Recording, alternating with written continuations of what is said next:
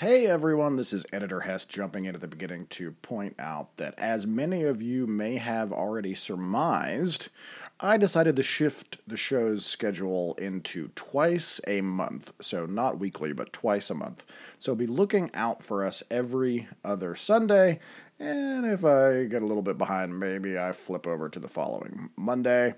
Uh, after that Sunday, I started a much more demanding job that just leaves me very exhausted at the end of the day. So, in order to keep delivering you the hot, hot monster content you all crave, and not actually be literally pulling my hair out with the producing of the show, uh, please keep us on your schedule for every other weekend.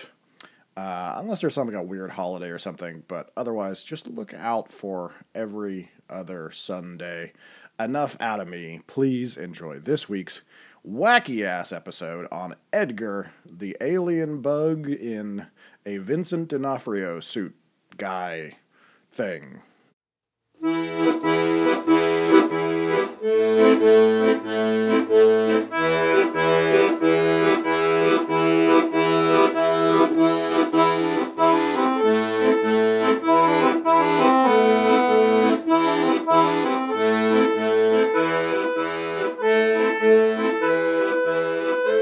The fuck? Uh, what show is this? This is my show. This is the show we This make. the- it's oops, oops, all monsters. yeah, It's about monsters. It's about re-graveling your driveway. Welcome to Oops All be. Monsters, the deadly unserious show about creatures, cryptids, and curiosities curated by two weirdos from wild and wonderful West Virginia. My mic did some weird thing last week where I just said like from wild what West Virginia, and it's like my my mic did some kind of weird thing where it hiccuped and just swallowed two random words from me. Like the the recording just stole them. It was weird. It was really really bizarre. So anyway, that weirdo with me when he's not using his dark telepathic powers to influence the Powerpuff Girls is Gavin. okay. What's what is that? Him? Mm-hmm. Okay. It may be. And th- yeah, what a what a weird monster. And this weirdo with me, who is uh, who is trying desperately to get into a a, a, a fancy restaurant in Central Park in his disheveled disheveled um, uh, gozer suit is Hess.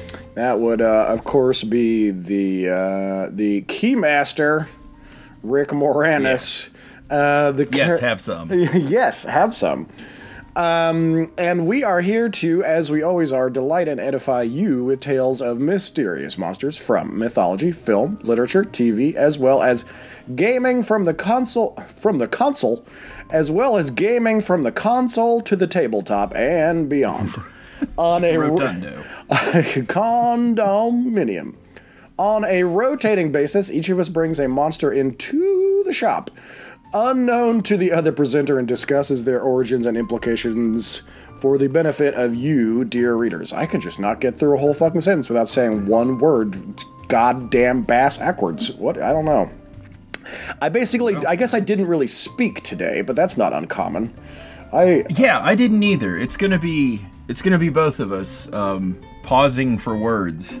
Yeah, between right. between doing this show and teaching, I speak about ten thousand percent more than I have at um, many uh, areas timelines of my life. When I when I was working like as a file transfer manager in Burbank, I could go a whole day barely speaking hundred words if I was doing a really good job um, much to the chagrin of some of my you know partners. I mean, this is excluding text-based communications, right? But like actual out loud words, I could you know Let's- I could frequently get through a day with hardly any of them. It's been a big, silent, gray, rainy day. Mm-hmm. Mm-hmm. It's been a big, silent, gray, rainy week. Yeah, It's if- been full of snot. Yeah. You sound back to normal. I, I hope you didn't get the thing I had because I've been coughing now for three weeks. I well, I don't think it's a thing. I think it's just the weather makes my sinuses. It's that's always happened. Like, um, it, this is not an old man problem. This this happened when I was like 17. Yeah, that's a thing that will happen. Oh, I should finish introducing the show. oh yeah, yeah, yeah. Uh, and uh, let's see. Um, quick reminder. Creatures, cryptids. Qu- no, that part I did. Quick reminder check the Instagram. I will be continuing to add images to it that will augment your experience if you want to see the visuals that we are referring to. Uh, and before we get into our topic, uh, this week is a Gavin joint, so it is um, Yes. my. do you have a word for us? I do. For the famous segment that we like to call. Villainous vocabulary. Uh, Gavin, are you are you familiar with the term shibboleth? Shibboleth, S H I double B O L E T H. I want to say yeah, because there's a whole series of words that end in leth that I know. and I don't know if shibboleth is one of them. Yeah. Okay. Well, um, I will say a popular example that I know that both of us fam- are familiar with is the um, the World War II American GIs would uh, have in their deck of playing cards for some reason a card with a squirrel on it. Uh, in, ca- in case they ran across any um, suspicious, like uh, people running around pret- who may be pretending to be Americans. Uh, why would a Yeah. picture of a squirrel be useful in um, in determining whether someone was actually an American? Because Eastern Europeans cannot say squirrel. Yeah, people that naturally speak Germanic languages don't can't do the quick Q, Q- twist turn into the RL with the whirl. Yeah. They can't. They say, end up saying like squirrel. Skvek. yeah, Uh, yeah, they they, get- they add a K noise like skvek. yeah, they can't say squirrel. Um, so you can know real quick if somebody is a sneaky Jerry, uh, and that's an, an example of a shibboleth. Basically, shibboleth is a broad noun that references um, various uh, customs or beliefs or abilities Yeah. or skills or or pieces of knowledge that separate one group of people from another group of people. Essentially, it acts like in that World War II example as a fence between various groups.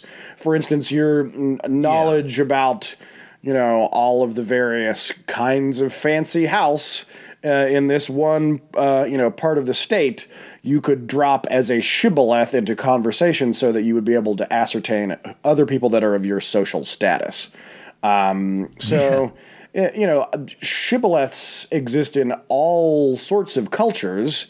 You might you know go and start talking about like second edition dungeons and dragons at you know like a, a nerd store to and that would act as a shibboleth between people that are old school gaming nerds and people that are not. They exist in all sorts of various forms. So uh, it is technically a custom principle or belief distinguishing a particular class or group of people, especially a long standing one regarded as outmoded or no longer important. So, you know, a odd old timey accent or um, things that are vestigial um, ways of behaving that distinguish one group from another. I got a I got a whole bunch of complicated handshakes I want to teach you. Yeah, for sure. Yeah. Um, and, uh, you know, there's going to be some linguistic drift between that and other ways of distinguishing uh, in or out modality of being in a group. But um, yeah, shibboleth is a good one. It's also a, very interesting word to say. So bango, Yeah. tango, there you go, shibboleth. Shibboleth. All right, Gavin. So where um Yeah. where are we gonna take ourselves? we can take we can take our fat little adventurous imaginations straight into rural New York, where we could imagine, if we could, uh, that we are a rural New York uh, farmer wife Okay. with uh, big red hair, living in a plain old fashioned Victorian house with plain old fashioned Victorian style. Okay. And our verbally abusive husband, in the middle of berating us for the bad dinner that we've made him, is interrupted by an explosion from outside. Oh, jeez. It stops everything, and your husband grabs his shotgun and heads out the door and goes to investigate the matter, further instructing you to take your big butt back inside. Okay, so this is it's not critters because we've done critters. I, We've done I- Critters? there's so this sounds sounds like the start of so many sci-fi horror movies. I really I'm really not I don't know. so you take your big butt back inside, um, tending to your tending to your lemonade. You want to make sure that it's okay. For some reason this does he ring a comes bell. back from his investigation, I don't know why the big butt thing does ring a bell to me. It's gonna bother me when I find Um, yeah, out. It's, it's really yeah, gonna that piss is me in off. the, that is in the in the thing. Um, I can tell because it's So- it's itching my mind. Sorry, go ahead. When your husband limps back into the house, uh, there's something strange about him. His skin seems to be dropping, dripping, hanging from uh, the various points on his face. You hate to see it. He he doesn't seem to walk correctly. He's stiff. He he walks in kind of an adulated form. His voice is deeper. He's demanding that you give him sugar. And whenever Ah, God, this is going to bother me because this is something that I know really well. What the what the what the hell is this? It's whenever a, you go to bring up the sugar that you keep in the little sugar pot for tea, he demands that you put it in water. He wants sugar in the water. it's shit. What so is you this? take the teaspoon and sprinkle some sugar inside of a glass of water. More, he demands. So you pour the whole thing in there, and he guzzles it down.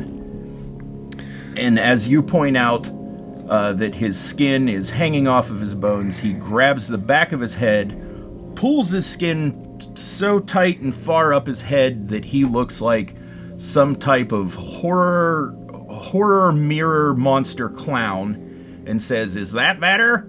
Oh, what the fuck is this? This is something that I know as really all well. goes as all goes black as you pass out. This is the Edgar suit from Men in Black. Oh, oh, okay, okay, okay. Now I don't feel as bad. It's not. It's not. Not. It's not one of my, um, you know, cultural touchstone movies, but it, I. It was certainly. Ring, Yeah, it was certainly ringing a bell. more more sci-fi oriented. than Is the horror. is the Edgar suit the one that is um, Vincent D'Onofrio? Is that is that right? yes? What the heck is it, Edgar? Get your big butt back in the house. Okay, okay, Yes. okay. Then I'm I'm on the ball. I didn't even have to look it up. Coolio. Yeah. Give me sugar. Vincent D'Onofrio plays um, throughout this movie uh, both the farmer Edgar for briefly, and then um, a giant cockroach insect alien Yeah. who rips Edgar's skin off of his body and then uh, uh, inhabits his skin, but only his skin.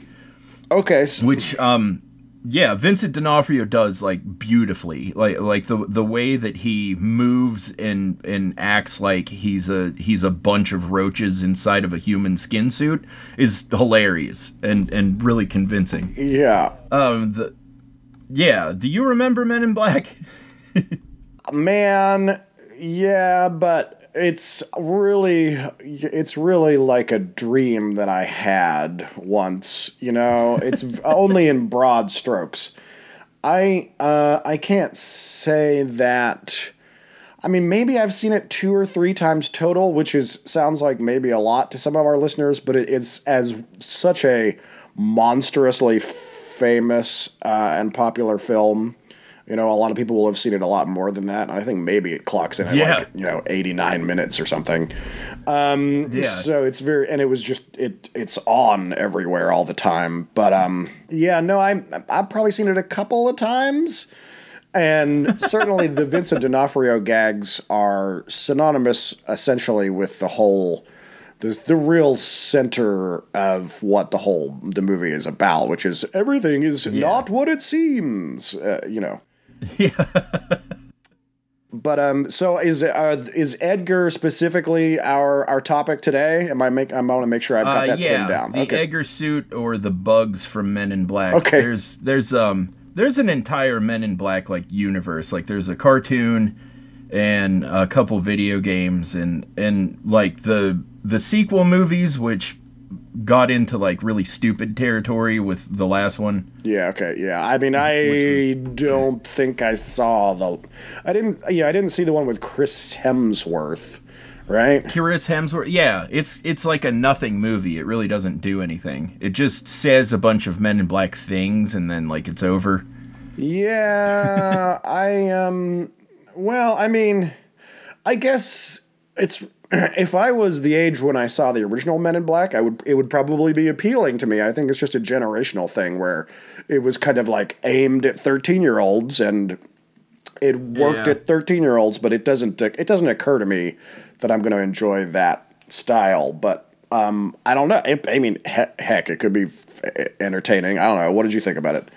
Oh, I didn't like it. It was just it it didn't I was expecting something like along the lines of of of re-examining the perspective of of not knowing what the men in black is. Yeah. And like that's where it started. Like the main character wasn't aware of the men in black, and then when she was, it seemed like um, that she didn't need to be informed about anything.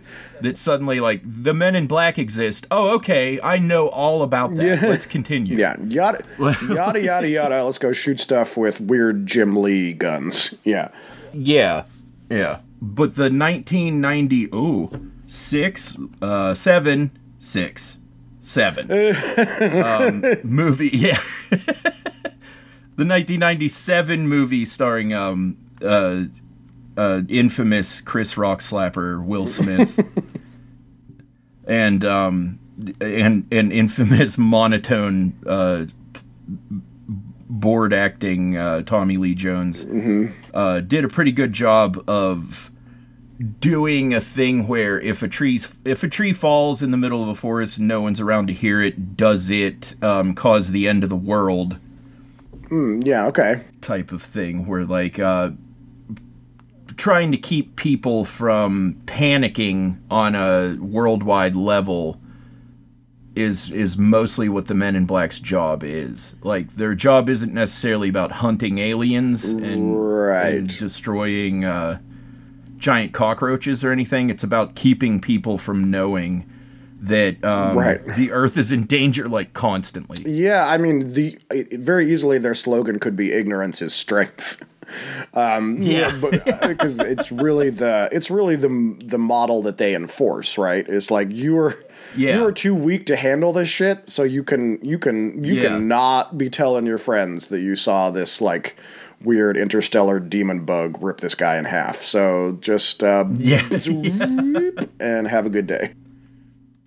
it was kind of it was kind of uh I, I guess a different a different concept in 1997 like that made a lot of sense in 1997 like um, america yeah america hadn't been attacked yet and um and politics were not yet like a mad magazine cartoon. Yeah, there's this there's this cultural bubble during the like economic boom time between basically 1990 and 2001 that like we didn't we we kept having there was more and more confidence like you know homes and and people ended kept getting more and more value in their property uh, the X Files was on like most of that time, so the world was the world Yeah. was good, and and like there was not a major economic recession in that period of time that like really really fucked people's lives up in terms of having in terms of having to like reevaluate their whole lives in a in a grand Yeah. way, and the idea that the that it would be funny and whimsical that the government would have a secret agency that would zip around in like flying cars and like wear reservoir dog suits and blast people with laser guns and then zap memories out of your brain was just like a, a real knee slapper as opposed to you know Yeah. what and, and, and like basically inviting yourself to being like um, doxed and pizza gated by making a, a, a similar movie in you know 2021 for for instance um, Yeah. it, ba- it would be basically like walking around you know yeah asking to have QAnon like throw you into a van somewhere in Michigan ask you a lot of questions about child trafficking Yeah, yeah, things got weird. Things got weird in real life. So weird that Men in Black is is plausible. yeah and it turns out that we were the Vincent D'Onofrio all along yeah Yeah, yeah, and like nobody's being protected from like space roaches. They're being protected from something that's completely unknown to every party involved. Mm-hmm. yeah. Well, so what can we say about the Edgar su- the Edgar suit slash these space bugs? Because I hella do not remember the actual facts about it. Uh, the fa- well, it was it was kind of an action movie stance on how the on how the rules were for the bug. Like, um, it took what I think um, Barry Sonnenfeld felt that like the audience knew about brooches, and kind of flew with that, and then created uh, a couple of stereotypical uh, sci-fi fantasy things that people would kind of expect. Like you can already see that the bug fits into a human suit uncomfortably, so it probably also has like um, a proportionate strength power. So Vincent D'Onofrio can like throw trucks and fold people in half. Edgar suit's constantly surrounded by regular Earth cockroaches Yeah. Making uh making kind of like the reveal a, a couple of times that like Edgar's not just like some rotting farmer which also like the skin decomposes throughout the Yeah. film like the the bug inside of it does not keep the skin alive so um the uh makeup's depart- makeup department had to change the skin for like every scene as as the film progressed. The makeup department was headed by Rick Baker, who is known for American Werewolf in London and 47 other Yeah, things. we're really one of the most um, famous creature effects guys in the game. Uh, fa- famous enough that he, we brought him up last episode. And um, Yeah. so I guess I should just do a, a, a kind of visual on the actual Edgar bug, right? He's kind of a he kind of a let's see, what's he Yeah. remi- he kind of reminds me of maybe like um, a cross between like a cockroach and a Mortal Kombat villain. He's kind of a Yeah. slimy, yellow-eyed, like ch- chittering, fanged, um, b- kind of cockroach monstrosity thing. Does that does that, Yeah. does that does that sound right? What what do we factually know about the Edgar bug? Because does he? I forget. Is he is he the primary antagonist in Men in Black? Is he the revealed like thing that we're all worried about? Yeah. Okay. Um, yeah, he's well. It's a it's like a political thing. The bug in in the Men in Black in the first Men in Black story comes to Earth to steal a galaxy from a powerful empire that just kind of like has Earth proxied in its borders. Okay. and like uh the powerful empire doesn't want the bugs to have this this uh powerful gal like uh the the resource that it's all about is like a marble sized actual marble that's uh has the power of an entire galaxy within Right. it and so that's what the bug is after and if the bug gets uh, a hold of it like if the bug has possession of that then the powerful empire uh would blow up Earth. They send a battle cruiser to make sure that nobody, Ah, if, right, if okay. they don't have control over the galaxy, then nobody will. And um, so the Men in Black have to like beat the clock to get the galaxy back from the bug, and um, as well as like appease the Arquillians. There's a big language barrier between the Men in Black and the powerful space empire and the bug comes from a place that's just kind of called Hive World. Okay. Um, I guess it's not necessarily able to be translated into English. Yeah, I mean, space bugs is uh, space bugs are one of those um, tropes that are just kind of standard. I mean, you know, even even the xenomorph is a version of a space bug, right? They have a they have a hive and eggs and Oh, a yeah. queen that pumps out in a very um, bee or ant style. Uh, and they have they have Yeah. groupthink and they do not have individual identity. So you know, like the, Yeah, space that's- cre- space that's aliens being thing, like it- bugs is kind of like uh, you know aliens 101 Hey, your skin is hanging off your bones.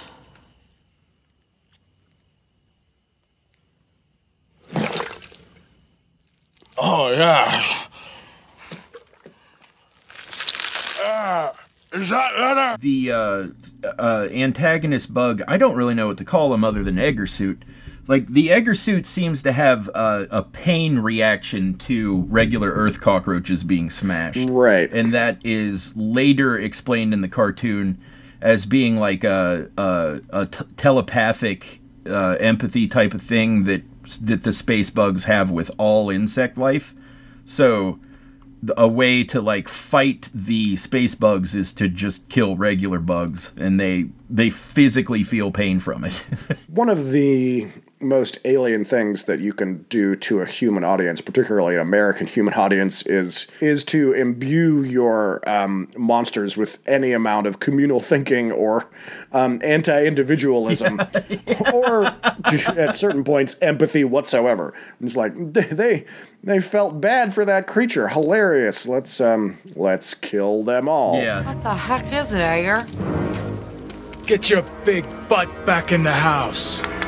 Do you remember a scene in the Men in Black movie where uh, Will Smith is with a bunch of like uh, special forces guys who were who were um, cadets for the Men in Black? They just don't know it yet. Yes. and they're set up they're set up on a firing range and Will Smith shoots like a little girl cutout. yes, I do remember that. That gag comes back in the cartoon when um, the queen bug visits Earth and she appears just like the cutout that Will Smith shot.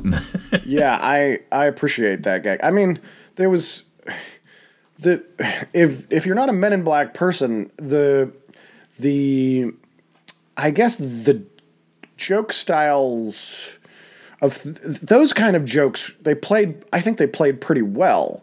I, I think like Men in Black only makes sense if you're experiencing it like someone who's just been yanked into a car and taken on a ride by like a, a, a, a an uncle with like bad boundaries you know what i mean like every it's like you- like because if you actually sit down long enough to pay attention to all of the details in any one scene you realize that you're essentially falling through a series of unlikely plot holes. You were like, this, stu- this whole, the logic of this makes absolutely no fucking sense whatsoever. You know what I mean? And there are good movies that work like that. I mean, one of my favorite movies, the the the the vampire joint Near Dark, is another one of those movies where if you stop and like kind of do the math on if if they ever lived this lifestyle for more than like a month, how many people in Texas they would end up killing over the course of like two Yeah. years of their their centuries long existence.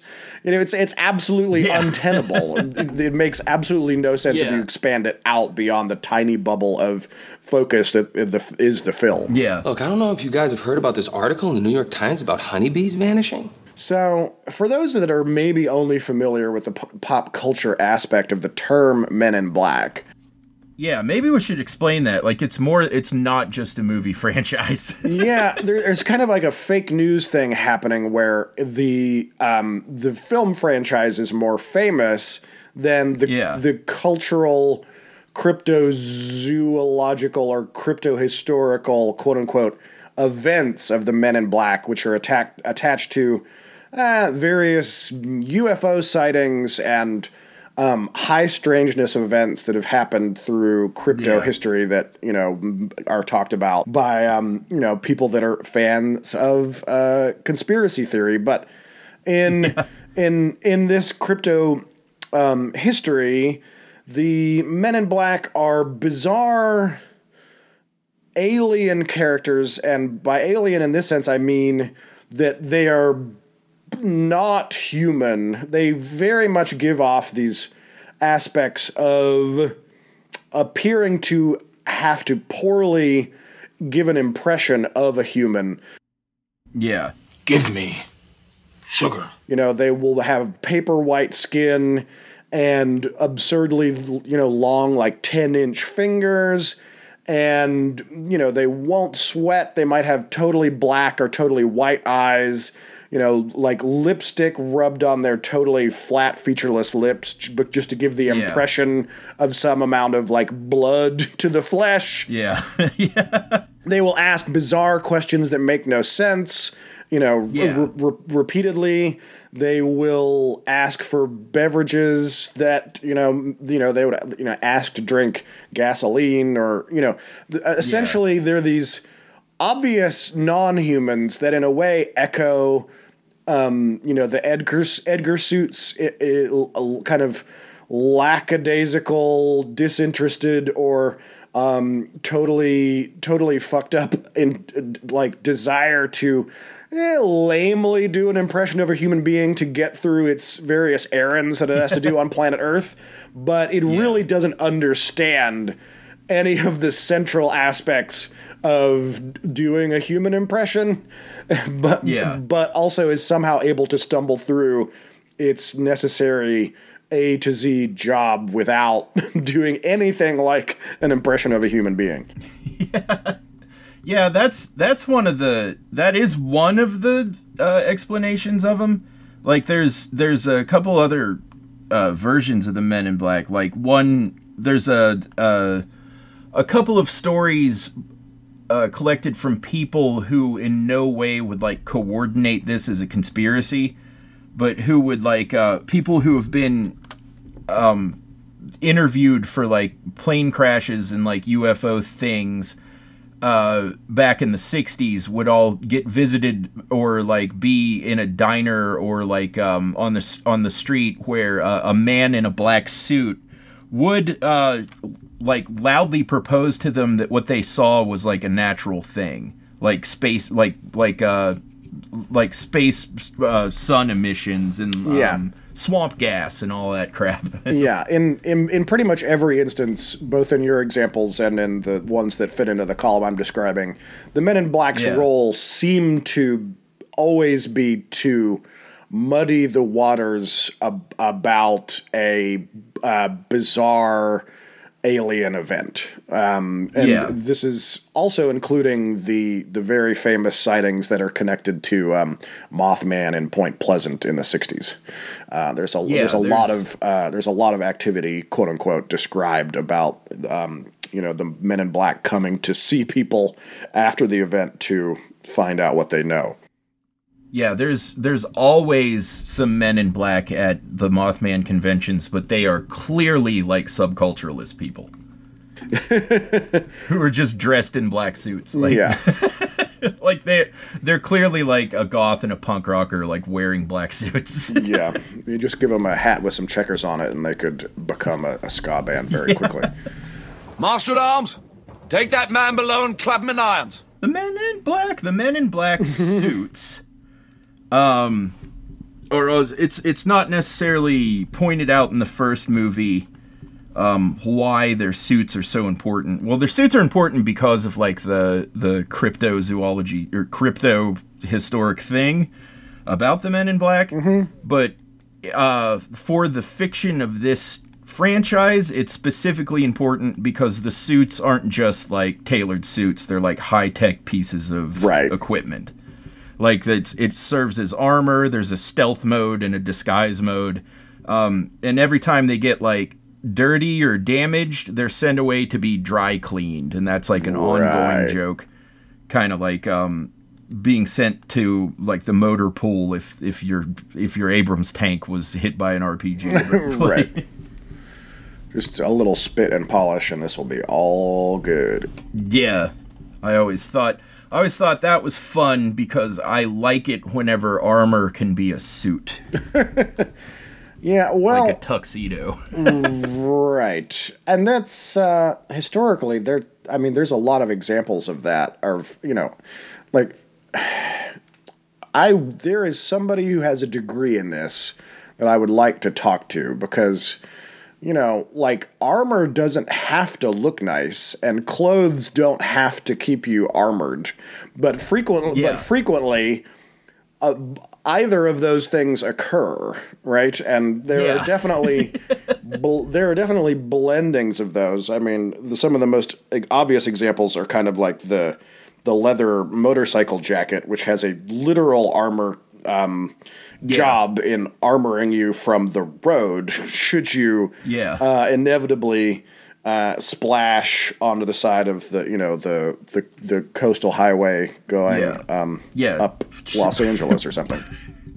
Biker chaps and leather jackets are not just like for looking um, really attractive in saunas. Yeah, and then you know the whole. I mean, you're talking about centuries of people that are also wearing clothes that are giving off the look of armor in order to elicit kind of like a military feel, and then you know when Yeah. do you wear your military uniform outside of a military context and for what reason and you know like clothes that anything that has fucking epaulets on it that is not actual a, actually a military garment that's you know it's that has one toe in that you know concept Yeah. Yeah. I, I I don't know armor armor is extremely fascinating. I'm gonna I'm gonna be talking about armor with you when we d- record that separate thing that I have not explained to you that I will explain to you after this episode.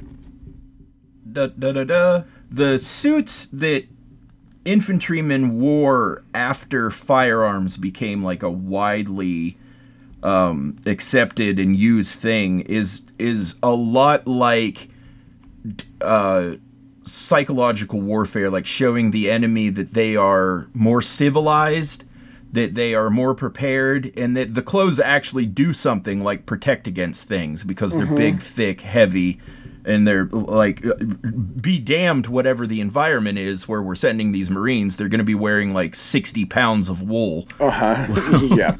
like like um everything that had um uh, giant tall hats and uh, big virile spikes on metal helmets and like uh, whatever whatever the cords were made out of to show rank that actually go through like the Yeah, I mean, a, like, a perfect example. Yeah, a perfect example is you know the British colonizers in both Africa and, for instance, Yeah. India, where you've got these massively impractical standards for military dress.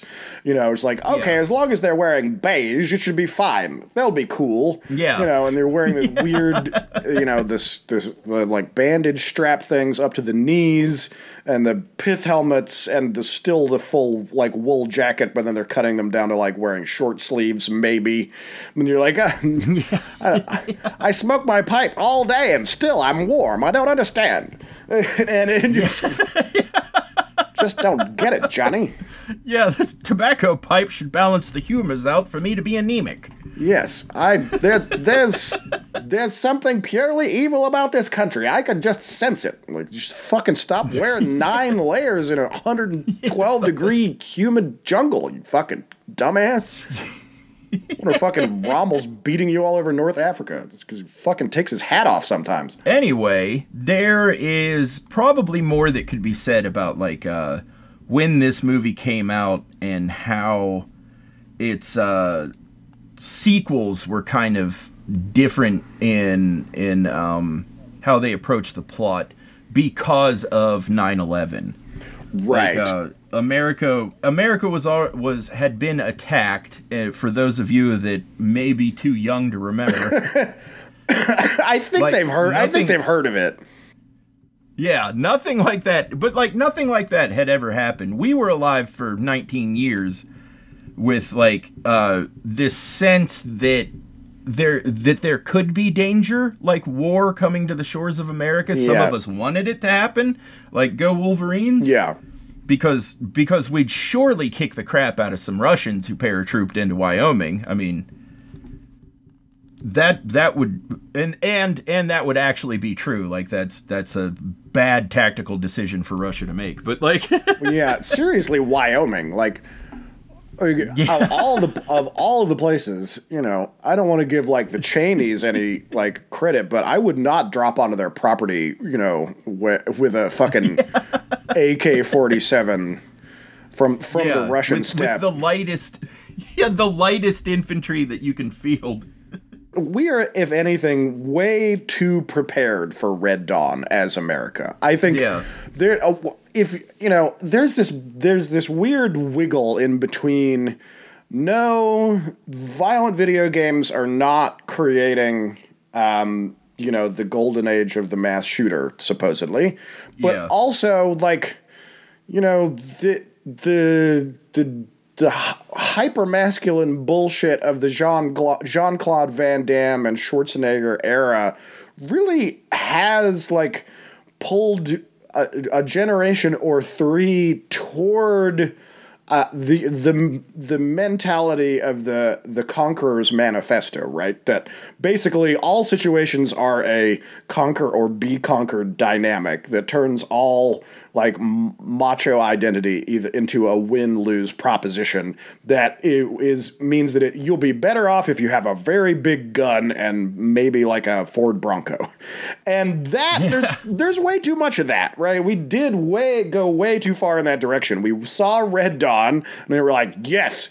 Got it. More guns and more siphoning of gasoline and more demolition expert teenagers. I'm like, oh, okay, no, that wasn't that. It turns out that's actually not as essential, particularly when you have hundreds and hundreds of miles of wide open just totally vacant fucking land that's mostly like m- moose. And wolves that is not worth trying to take over that is 90% of the whole fucking like land mass of the United States And be like yeah, a- Yeah, apparently yesterday a whole bunch of people dropped out outside of Branson Missouri and tried to take it over and nobody fucking knew for 25 hours Yeah. Yeah, it does. It seems like you know Americans know not to drop into like Siberia. Yeah, oh, because Amer- Americans that do have a sense useless. of big space. You're like, the, it's Yeah. You're not. The danger is not the first guy you run into. The danger is how fucking long is it until there's a first guy that I run into, and Yeah. and all of the dilemma that I'm gonna catch along the way, right? Yeah, I'm just I'm trying to think of like the like the incompetency of the Russian military in Red Dawn, and I. I guess I would say if it's plausible, but it certainly is plausible. Like they don't seem Well- to be having their shit. Well, the most hilarious. I mean, the hilarious thing is like, okay, step two, drop. I don't know, ten thousand guys somehow into the middle of Wyoming. What the fuck is step? What the fuck is step two? Like now you're in charge of a bunch of high schools. Like there, what? Yeah. There's absolutely Yeah, no step. that's There's no think- step two. Yeah, American infrastructure is all the high schools. Like I'm trying to think if you could actually do it. Like what city?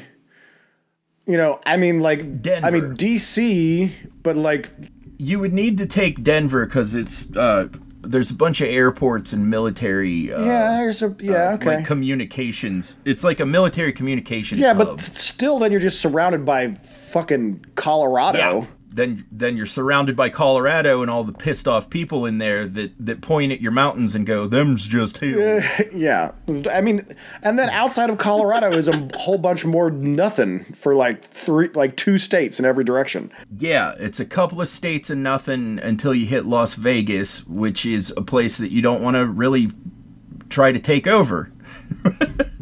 You there! Stand fast! Is are there references to it in Men in Black two or three or nine or does are there any does the does the monster or any reference to using Vincent D'Onofrio come up later? Because I sure as fuck have not seen anything past. I think I may have seen two. I probably did.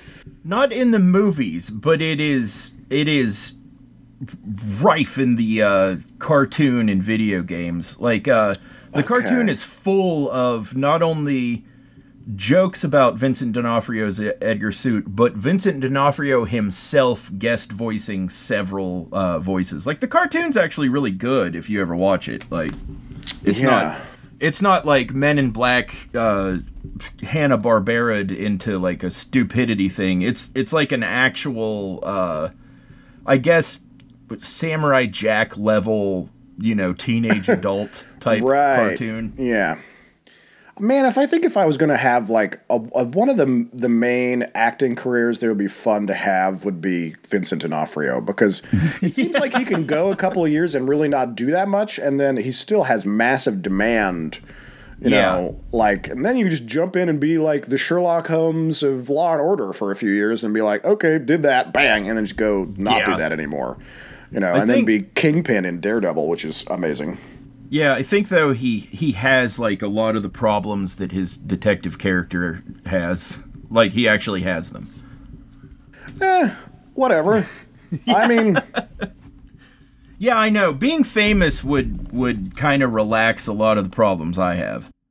Yeah, I mean, like when I saw like when I saw Michael Keaton talk at this like um retrospective in Los Angeles, there's this like famous uh, theater in Santa Monica called the Aero, and uh, he, like somebody asked him like somebody asked a question about being famous, and it was like you know how do you deal with being famous, and he was like being and he goes like you know what the thing is about being like rich and famous?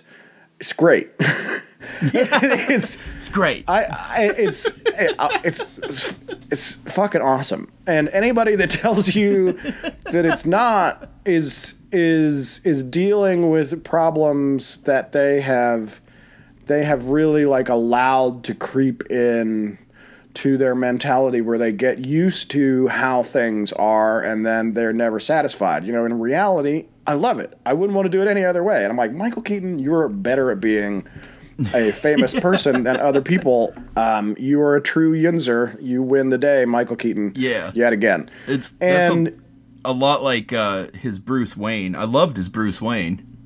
yeah, I, there- Like, why there- don't we do that? We could do that. Yeah.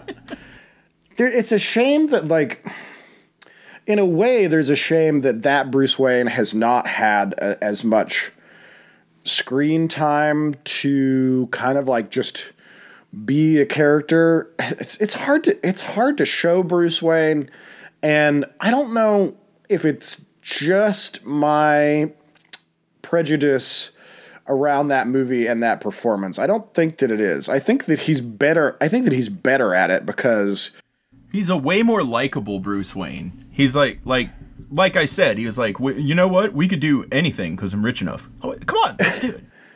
It there's something playful about him that doesn't come across in almost any other Bruce Wayne performance where it it accesses the plausibility of somebody who might just like decide to make a, a 5 million dollar bat based car with Yeah. like wings and rockets on it. Where you're like, yeah, this Yeah. fucking badass. That's why. You know, like Yeah. there there's a, a playfulness to him that actually aligns with the goofy reality of what it is to make a bat plane and drive it at a guy that's like all dressed Yeah. up in clown makeup and to you know t- to live this kind of candy corn goofy ass Halloween every day is Halloween superhero thing is it it is Yeah. it's it is an affectation you know there's the the darker and grittier versions one of the tensions that they keep getting more and more tension with is still like a it's still a weird wearing your pajamas to school kind of fucking decision to dress up like this like at some you know it's at some bedrock level this is like well that's a weird flex bro and Yeah. the michael keaton version is one of the only versions that has the kind of um, emotional flexibility and strength to feel like, yeah, that's a guy that can can do both. That feels like he is both serious as hell and kind of fucking around. And Um, Yeah. As much as I like this um, this new one with the glitter prints, like he, you know, it's it's just so edge lordy that that doesn't And- seem like a guy that's just like, well, I'd put ears on the ears on the helmet. Yeah. Know? Yeah. Um, with that, we could probably mention the the moment of silence we said we would do for Kevin Conroy. oh, absolutely. His is Professor Marmalade coming at you wet and flimsy from underneath the bar at the pool hall attached to the bowling alley next to the arcade in the Mountain Lair Student Union in Morgantown, West Virginia. Kevin Conroy was born in Westbury, New York in 1955, and among many other credits, is the voice actor that defined the feeling of Batman starting in the mid 1990s. Conroy starred in Batman, the animated series, for four years from 1992 to 1996 and continued on with the role in nearly 60 different projects. His recent death has blindsided many with a mix of both grief and nostalgia for a man behind the curtain that imbued the Caped Crusader with a dignity and stoicism seemingly unparalleled in popular culture. Pouring one out of my bat flask for all my bat homies. Professor Marmalade out. Um, which is very um timely that we were just talking about Clayface Yeah. two episodes ago and man what a hell of a voice that guy had um jeez Uh, and it's always when people when you see voice actors like that that play you know like the guy that plays um you know he-man or whatever somebody that or you know lion-o i'm sorry i don't have these like quiver to pull out of my quiver off the top of my head but you know executive dysfunction and and is Um, Ian something. Ah. well, you could if you want to look it up, you can, but because I'm gonna, Yeah. uh, it's like it's it it never it never snaps to grid that that person has that face because it- it's it's like uh, it's something that's out it's something that's out of place. You know, it's like meeting somebody that's seven foot two. You're like, holy shit! There, there are like like you you believe that that guy has that voice, but it is it feels like a stretch. You're like, god damn, you sound like that. Holy shit! and Yeah. um, you know, and but what was- a what a what a career to stumble on that character Yeah. Uh, and to get to play it for so long in so many properties because you know without the um, restrictions of having to you know put on a rubber suit and get blown up you know in in actual hollywood acting movies where you can just walk into a booth and do different versions and be in this one and be in that one and when there's a revival it comes back and you go to conventions you know that's that's fucking phenomenal and I, there's this really Yeah. good comic that i have up in one of my tabs because i'm a tabs hoarder um, but oh yeah here it is and I'm gonna find a link to it. I'll put links to it in the Instagram when I put it up. But there's this um, there's this really great comic called Finding Batman. That is like it's like a independent two color thing. That's about the story of Kevin Conroy basically falling into the Batman role and that how the um the masking of Bruce putting on his mask to encapsulate the person who he really is to go out in the world and solve problems the way he understands them really dovetailed into Kevin Conroy's experience of being a still closeted gay man who was experiencing so much of the same things even at the time that he gets the Batman role where he is not he is an adult ass fucking professional man who is so good that now he's Batman and is actually going to be one of the most icon- iconic Batmans and probably like dollars to donuts and like minutes to miles maybe the most prolific batman probably. I mean i can't think of a way that there's somebody who is more batman if you actually do the math. You see what i mean? Like Yeah. more properties more minutes more versions. There cannot be anybody who comes even close right?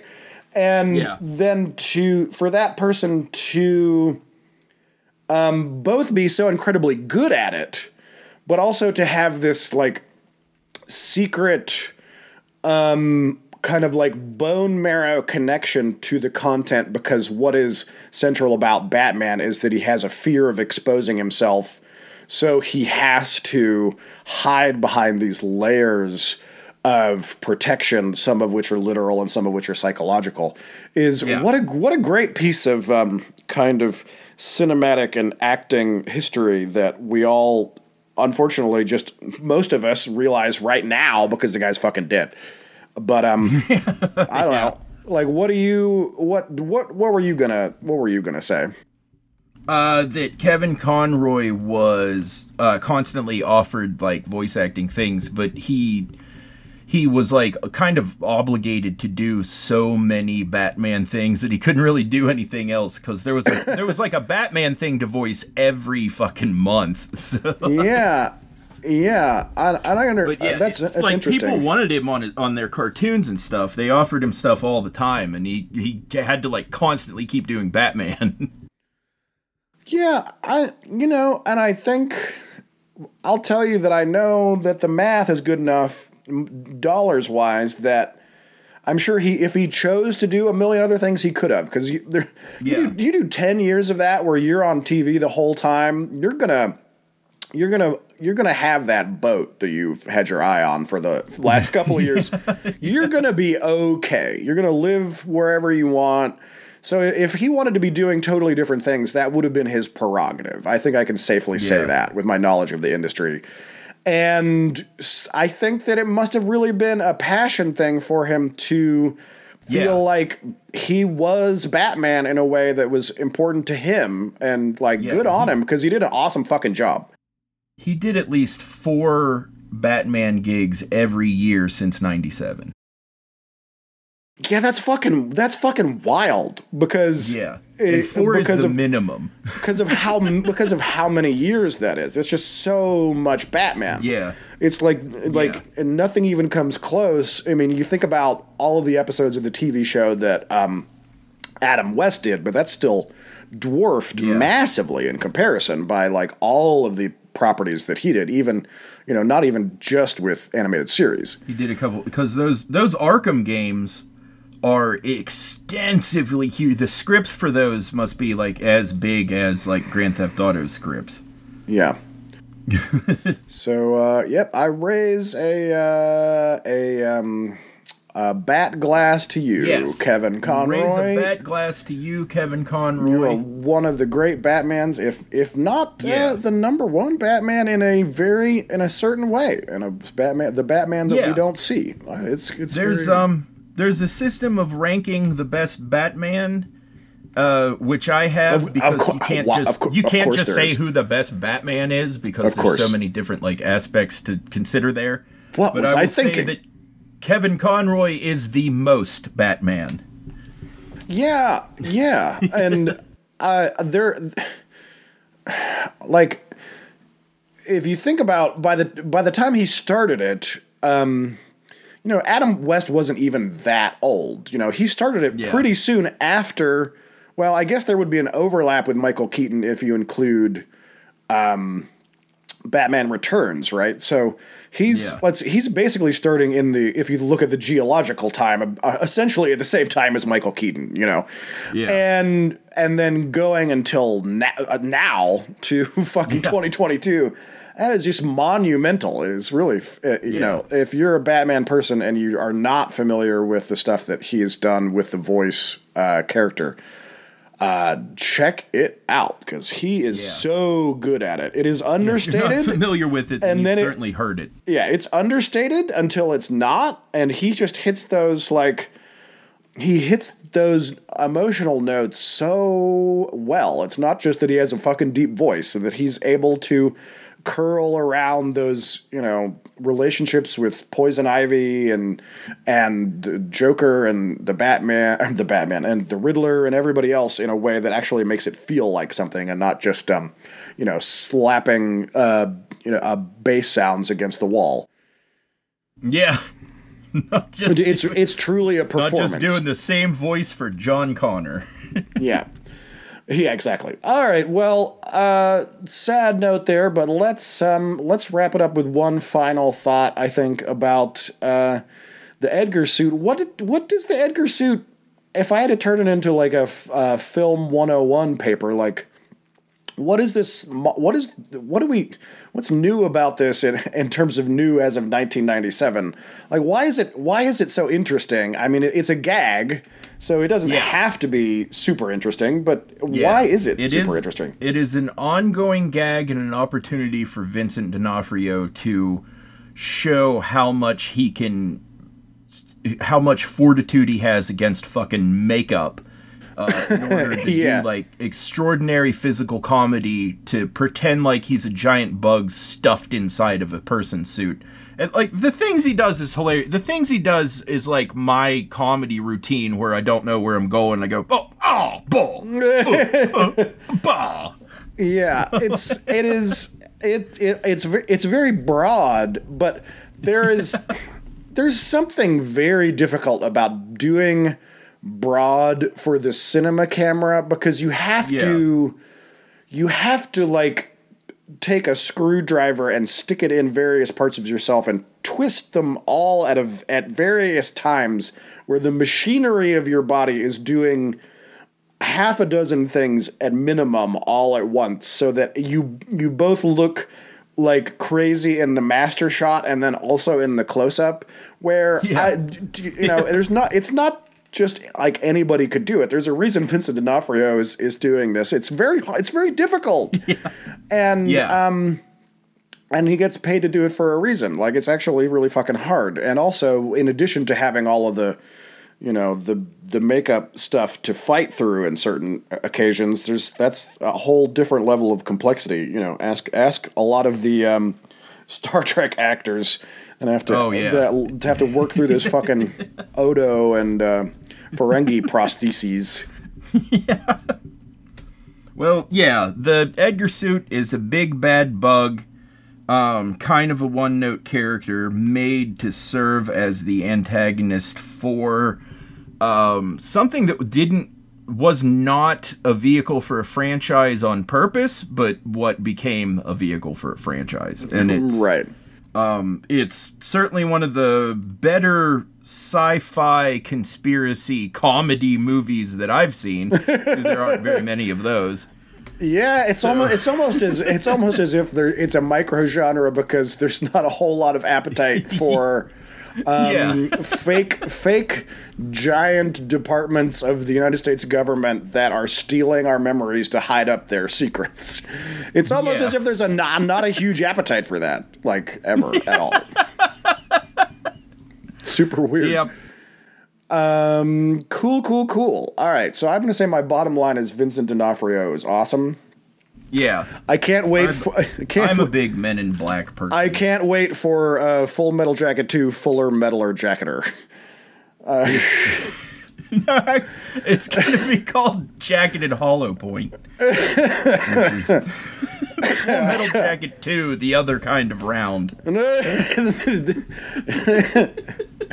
the, the yeah the the jacket that's made out of the other stuff that nobody knows. Yeah, the, the hollow points. It's hey, jokes that nobody likes. All right, let's Uh, end yeah. the let's Let's end the show. let's end the Is bullet this- jokes. is this um is it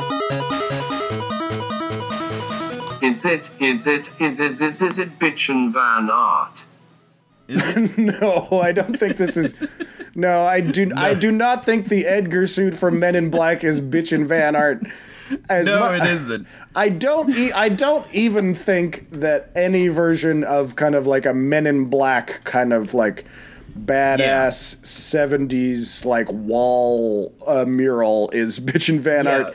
It's just not. Yeah, the re Just the not there. reimagining of like uh, a a retro '50s good old days conspiracy into a comedy um, just is not uh, bitchin' Van Art. It's not um, air airbrushed badassery. yeah, which is funny because I mean they have like weird laser cars and they have guns that I you know, I know. they that's why. That's why this from an segment X-Men has. movie. ha- yeah, that's why this segment has like a lot of beef to it because you would imagine that a sci-fi action movie would make something bitchin', but no, it is not bitchin' Van Art. It has so many ingredients that should make it bitchin', but it's essentially like a Disney ride. It's like a Yeah. It's a yeah. It's a it's a Disney ride about steal, stealing the truth out of the back of your mind. Anyway, um, okay. Well, there's that.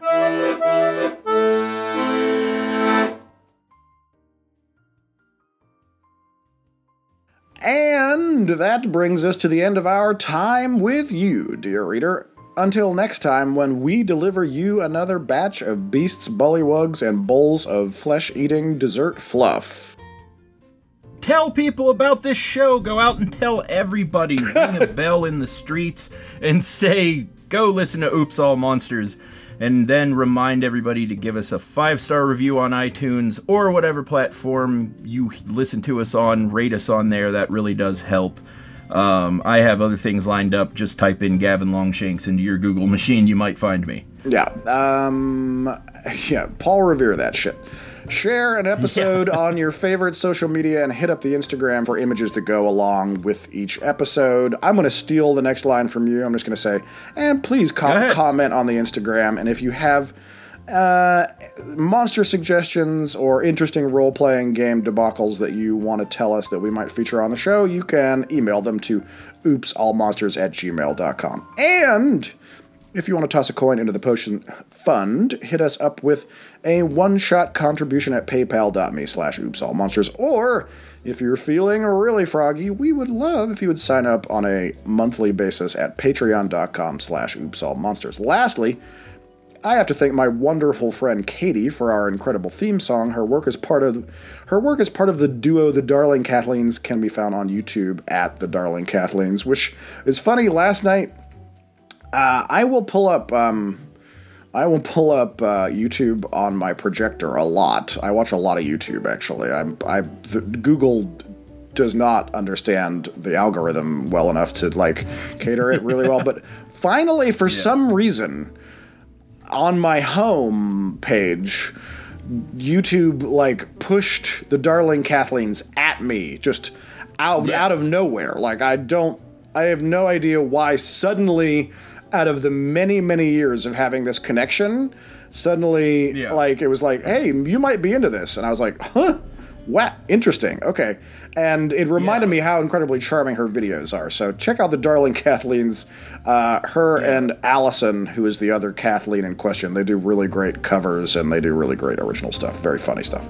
I got I got suggested the Darling Kathleen's from watching this band that that I like a lot for some reason called The Big Moon. Huh. I have no idea. They're, uh, but yeah, yeah, Katie's thing is very good. And okay, with that, I have been Hess. And I have been Gavin. And Or have I? And we have we have been uh seven thousand We, bugs. and we were not here. Yeah, seven thousand seven thousand bugs Swamp gas. in a What you listened to was swamp gas. in an actor's suit. Good night. Good night. Good night, fair. Good. I said good night. I said good night. I'm going to be coughing for the next three years. It seems like. Oh, November, no. Yeah, I don't know. yeah, that's what I'm going to start. November. No.